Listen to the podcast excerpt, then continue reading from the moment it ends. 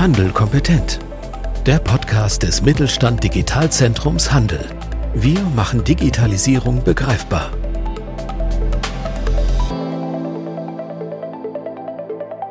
Ja, hallo und herzlich willkommen zum Podcast Handel kompetent des Mittelstand Digitalzentrums Handel. Mein Name ist Alexander Westling, ich bin Projektreferent und vor allem für die Themen Digitalisierung am Point of Sale und der Innenstadtvitalisierung verantwortlich. Ich bin heute aber auch nicht alleine hier, sondern habe einen Gast dabei, nämlich Boris Hedde vom IFH Köln, mein Kollege. Wir sind ähm, ja als Konsortialpartner mit dabei beim Digitalzentrum und möchten heute ein ganz besonderes Thema ansprechen, was uns beiden nämlich sehr am Herzen liegt, nämlich das Thema der Innenstädte. Ähm, aber erstmal hallo Boris. Hallo Alex. Sehr schön, handelkompetent. Der Name ist Programm. Gucken wir mal, was wir für Themen jetzt auch greifen. Genau, ja. Vielleicht einfach mal zu Anfang ähm, nochmal die Rahmenbedingungen. Wir haben es ja in den letzten Jahren gemerkt, die Pandemie, ähm, die Innenstädte haben sehr gelitten. Wir haben ähm, jede Menge Leerstände, mit denen wir kämpfen müssen.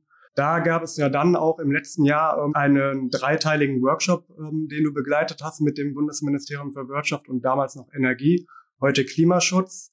Und daraus ist ja auch ein ganz besonderes Projekt entstanden, nämlich das der Stadtlabore Deutschland. Erzähl uns doch mal was dazu.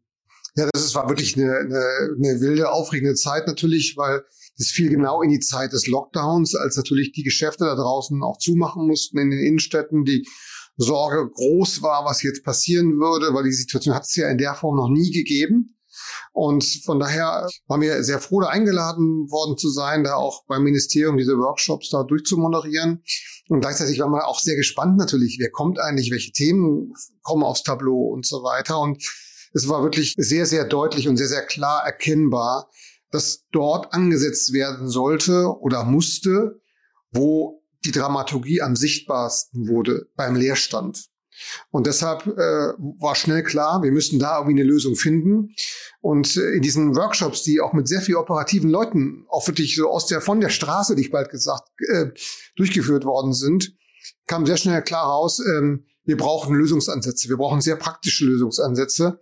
Und, äh, und da waren auch ein paar Kommunen dabei. Und die haben direkt gesagt, Mensch, äh, das ist gut, was wir hier diskutieren, das müssen wir ausprobieren. Wir stünden bereit, Stadtlabore zu sein, also für Versuchsraum zu werden und tatsächlich was Neues mal auszuprobieren. Und das war dann eigentlich, wenn man so möchte, die Geburtsstunde der Stadtlabore für Deutschland, weil die Idee, Versuchsräume in Kommunen zu nutzen, um neue Wege zu gehen, war nicht nur jetzt in der Krise, weil man sehr hemdsärmlich einfach schnell Lösungen brauchte, glaube ich, ein guter Weg, sondern grundsätzlich, glaube ich, hat sich auch etabliert der Gedanke, dass wir mit solchen Laboransätzen, wo man auch mal was falsch machen kann, wo auch mal was scheitern kann, auch gerade im kommunalen Bereich gut beraten sind, ähm, um nicht immer so den Versuch zu starten, ein Pinwert etwas Perfektes zu entwickeln oder ähnliches. Gerade das ist auch, für, glaube ich, für die vielen Händler, die da draußen ja auch aktiv sind, täglich Brot, nämlich unternehmerisch zu agieren und diesen unternehmerischen Gedanken, den in die Stadtlabore für Deutschland zu übertragen, war letztendlich die Zielsetzung. Ja, ziemlich spannend. Du hast jetzt ja schon die ähm, Stadtlabore angedeutet. Ähm, wer waren denn da unter anderem Partner und was hat es mit dem Projekt auf sich? Ja, das war im Prinzip wirklich auch äh, so hemdsärmlich, wie es begonnen hat, ging es dann auch weiter. Wir hatten uns dann bemüht, gemeinschaftlich mit ähm, Kommunen, die Interesse hatten, sehr kurzfristig auf dieses Projekt draufzuspringen, ähm, mit dem BMWK um Budget auch oder Budgettöpfe haben wir letztendlich danach gesucht und haben uns, haben uns sehr wirklich geholfen, da auch ein tolles Projekt aufzugleisen, so dass wir dann sehr früh im September 2020 gestartet sind, nach einer sehr kurzen Antragsphase mit 14 Modellkommunen, die sich bereit erklärt haben, wie gesagt, als Projektpartner und Versuchsräume zu fungieren. Und dann ging es Schlag auf Schlag. Wir haben dann natürlich Dienstleister rausgesucht in Vergabeprozessen im Bereich IT, im Bereich äh, von Daten, im Bereich von Datennutzung und, oder, und, und Datenschnittstellen. Ähm, so dass wir da jetzt, ähm, glaube ich, eine ganz gute Mannschaft vergleichsweise schnell aufgebaut hatten, die alle gesagt haben, komm, lass uns anpacken, lass uns 16 Monate nutzen in einer gefühlten Rekordzeit ein echtes Großprojekt zu realisieren. Und ähm, wir waren sehr angetan von, von der Bereitschaft, da Themen anzugehen, nicht nur bei den verschiedenen Dienstleisterorganisationen, sondern auch gerade auf Ebene der Kommunen. Man sagt ja vielfach so, auch Stadtverwaltung, die sind alle so schläfrig oder ähnliches möglicherweise. Überhaupt nicht, muss man wirklich sagen. Überhaupt nicht. Sondern die waren sehr willens, sehr neugierig, sehr, sehr ähm, handlungsorientiert und wollten wirklich was bewegen. Und der Druck von draußen, den man überall spürte, der war dann nachher auch im positiven Spirit des Projekts auch wiederfindbar. Jetzt hast du ja den Projektverlauf schon angedeutet, dass das Ganze 16 Monate ging und da folgt ja auch natürlich noch eine weitere Phase, mit der wir uns gleich auch noch weiter beschäftigen wollen. Aber skizzier uns doch mal in aller Kürze den Projektverlauf und welche Herausforderungen entstanden dabei oder auch schon im Vorhinein. Ja, klar, natürlich 14 Modellkommunen, unterschiedliche Größe, Norden, Süden, Osten, Westen hat auch automatisch zur Folge, dass wir 14 unterschiedliche Ausgangssituationen hatten. Und äh, jetzt wollen wir, das war das Ziel des Projekts ja auch, eine Lösung zu entwickeln, die hilft, dem Thema Leerstand zu begegnen, im Sinne eines Leerstandsmanagements. Aber ich habe schon immer gesagt, wer möchte schon Leerstand managen? Das hat ja schon was irgendwie nie Schlechtes, äh, Verlierendes irgendwie, sondern die Leute wollen ja eigentlich ganz gerne etwas gestalten, etwas Ansiedlung realisieren. Und so haben wir gesagt, Leerstandsmanagement muss Ansiedlungsmanagement werden. Und wie kriege ich das hin? Und da war sehr früh klar, erstmal müssen wir schauen, was sind die Flächen, die wir bespielen müssen? Wo sind die Leerstände? Was kennzeichnet die? Um das wiederum rauszubekommen, braucht man auch einen Zugang zur Immobilienwirtschaft.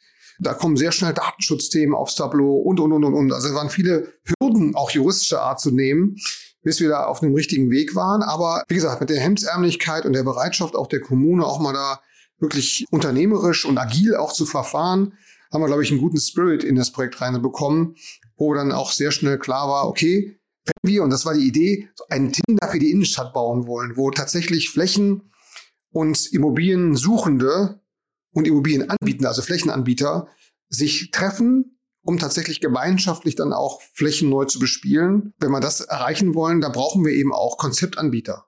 die waren auch schnell gefunden über Datenbanken und so weiter, so dass wir heute wirklich einen schönen Weg gegangen sind, wo, wo Technik die Ebene ist, die wir brauchen als Basis, aber auch ein Mindset-Wechsel wichtig war, nämlich mit Daten plötzlich zu arbeiten, um für leerstehende Flächen neue, auch kreativere Konzepte, Nutzungsanwendungen etc. Ähm, auch zu finden und auch mal gegen vielleicht typische Wege auch was völlig Neues anzusiedeln. Ich erinnere mich noch, wir hatten ein schönes Beispiel, wo unser System für eine komplizierte und schwierige Fläche, die zu vermarkten war in einer Stadt, plötzlich rauswarf ähm, das Thema Schwarzlicht-Minigolfanlage. Dann wurden wir erstmal mit großen Augen angeschaut, was es überhaupt sei. Aber wie wir jetzt wissen, hat tatsächlich danach sich so ergeben, dass die Stadt jetzt im Gespräch auch ist mit diesem Anbieter von Schwarzlicht-Minigolfanlagen. Und wer weiß, vielleicht sehen wir auch die ein oder andere Schwarzlicht-Minigolfanlage in der einen oder anderen Stadt demnächst. Aber es zeigte uns, wir brauchen auch neue Wege und ein neues Mindset, um auch was Neues mal auszuprobieren. Ja, ziemlich spannend. Gerade Schwarzlicht-Minigolfanlagen zieht natürlich dann auch nochmal ganz andere Zielgruppen in die Innenstädte. Wir merken es ja selber bei den Studien von den vitalen Innenstädten. Die Bevölkerung oder die InnenstadtbesucherInnen werden immer älter und so kann man damit auch entgegenwirken.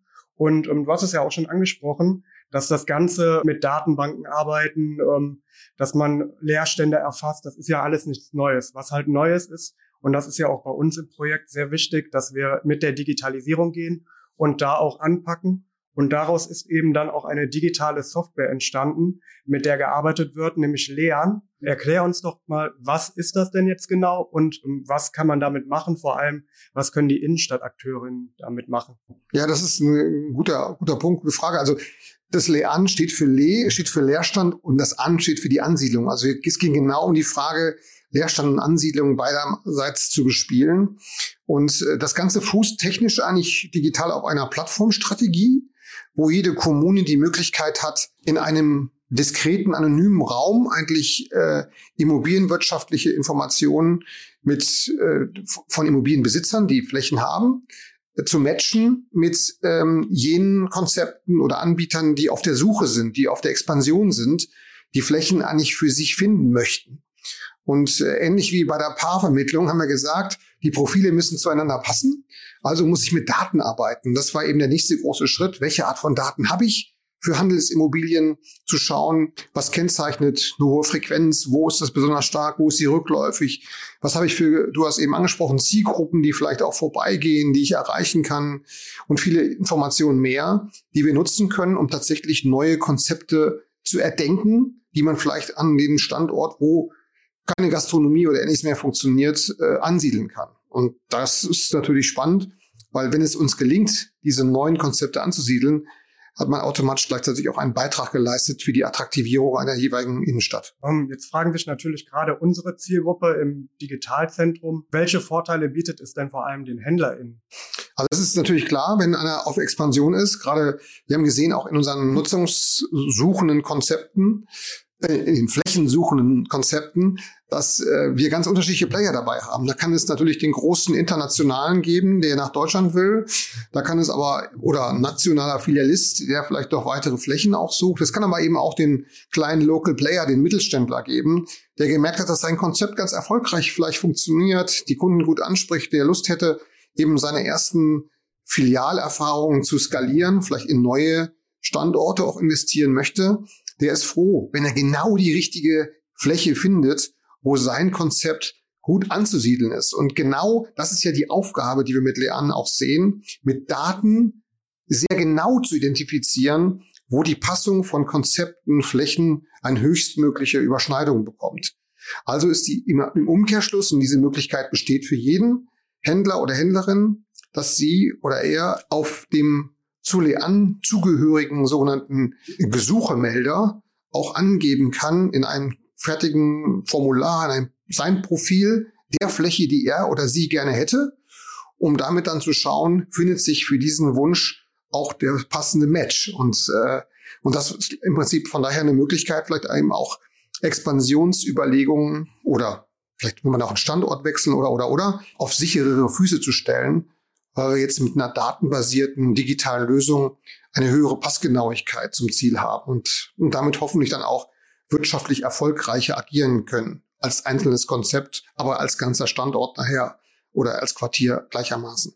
Jetzt ähm, hast du es ja gerade auch schon gesagt, das passende Match finden. Und ich habe gerade gehört, dass ihr ähm, tatsächlich schon das erste Match gefunden habt. Ähm, kannst du uns dazu direkt mehr erzählen? Ja, mir ging da tatsächlich das Herz auf, weil wenn man schon Erfolgserlebnisse verzeichnen kann, bevor das Projekt eigentlich abgeschlossen ist. Es wird Ende 2022, es läuft die Förderphase eigentlich und die Aufgabe ist eigentlich zum ersten, ersten nächsten Jahres mit der fertigen Lösung aufwarten zu können.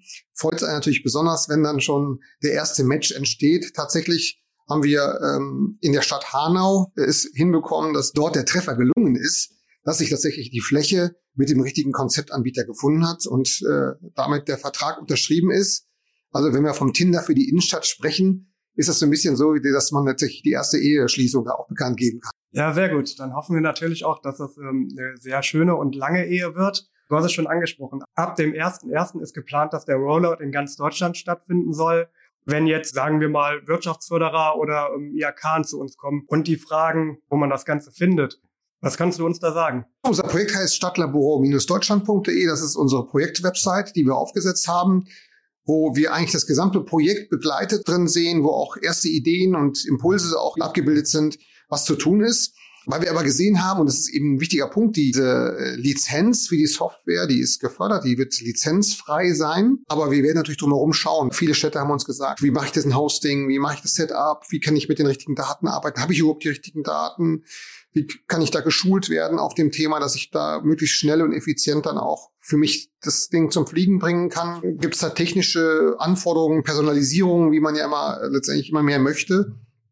Da braucht es sicherlich dann auch Support von äh, kompetenten Dienstleistern und deshalb haben wir gesagt, komm, wir versuchen auch so eine Betreiberstruktur ins Leben zu rufen, wo man sagt, komm, hier ist ein Ansprechpartner, der den direkten Link hat zu den Dienstleistern, die die eine oder andere Kommune dann auf der äh, braucht oder auf der Suche ist, um auf Basis dessen dann tatsächlich Lean möglichst schnell auch zum Leben zu erwecken am jeweiligen Standort. Aber grundsätzlich ist es ein lizenzfreier Ansatz und äh, alle Kommunen, ob klein, ob groß, sind herzlich willkommen, damit zu arbeiten. Unsere Erfahrung hat gezeigt, idealerweise ist es ab einer Flächengröße von 100 äh, Flächen oder sowas gut einsetzbar. Wenn es viel kleiner ist, glaube ich, macht es dann, braucht man vielleicht auch den technischen Ansatz nicht. Aber das ist vielleicht ein ganz guter Orientierungspunkt. Und dann können es alle mitmachen, die Lust haben. Ne? Also die, wir haben ja, reden ja heute stark über die Händler, die sind ja vielleicht auch Treiber ihrer jeweiligen Kommune. Ähm, sprecht sie an in der, auf der kommunalen Ebene, die Wirtschaftsförderung und so weiter. Wer will, kann zu einem realen Labor werden und Lernen für sich nutzen. Und wer da noch weitere Informationen braucht, der kann sich gerne bei uns melden oder halt direkt bei den Stadtlaboren für Deutschland. Damit würde ich sagen, die guten Vorsätze für das neue Jahr, die sind gesetzt, gerade für die Wirtschaftsförderer, IAK aber auch der Händler an sich oder die Händlerin. Damit würde ich mich bedanken bei dir, Boris. Ja, vielen lieben Dank. Ich hoffe auf jeden Fall auch. Ich glaube, es ist eine spannende Zeit jetzt. Vieles tut sich gerade. Wir merken auch der Zuspruch der verschiedenen Städte. Ich glaube, an einem einen Webinar haben schon 140 Städte oder so teilgenommen, die alle Interesse haben. Aber es sind nicht nur die Kommunen. Auch, du hast es richtig angesprochen, es sind natürlich auch die Akteure vor Ort, die Interessensgemeinschaften und so weiter, die jetzt ist die Zeit des gemeinsamen Handels, äh, der Kollaboration. Von daher, ähm, ja, hoffe ich, bin gespannt, was 2023 bringen wird. Hoffen wir auf das Beste. Vielen Dank. Damit würde ich sagen, verabschiede ich mich und ähm, freue mich, wenn Sie auch beim nächsten Mal wieder reinhören, wenn es heißt Handel kompetent.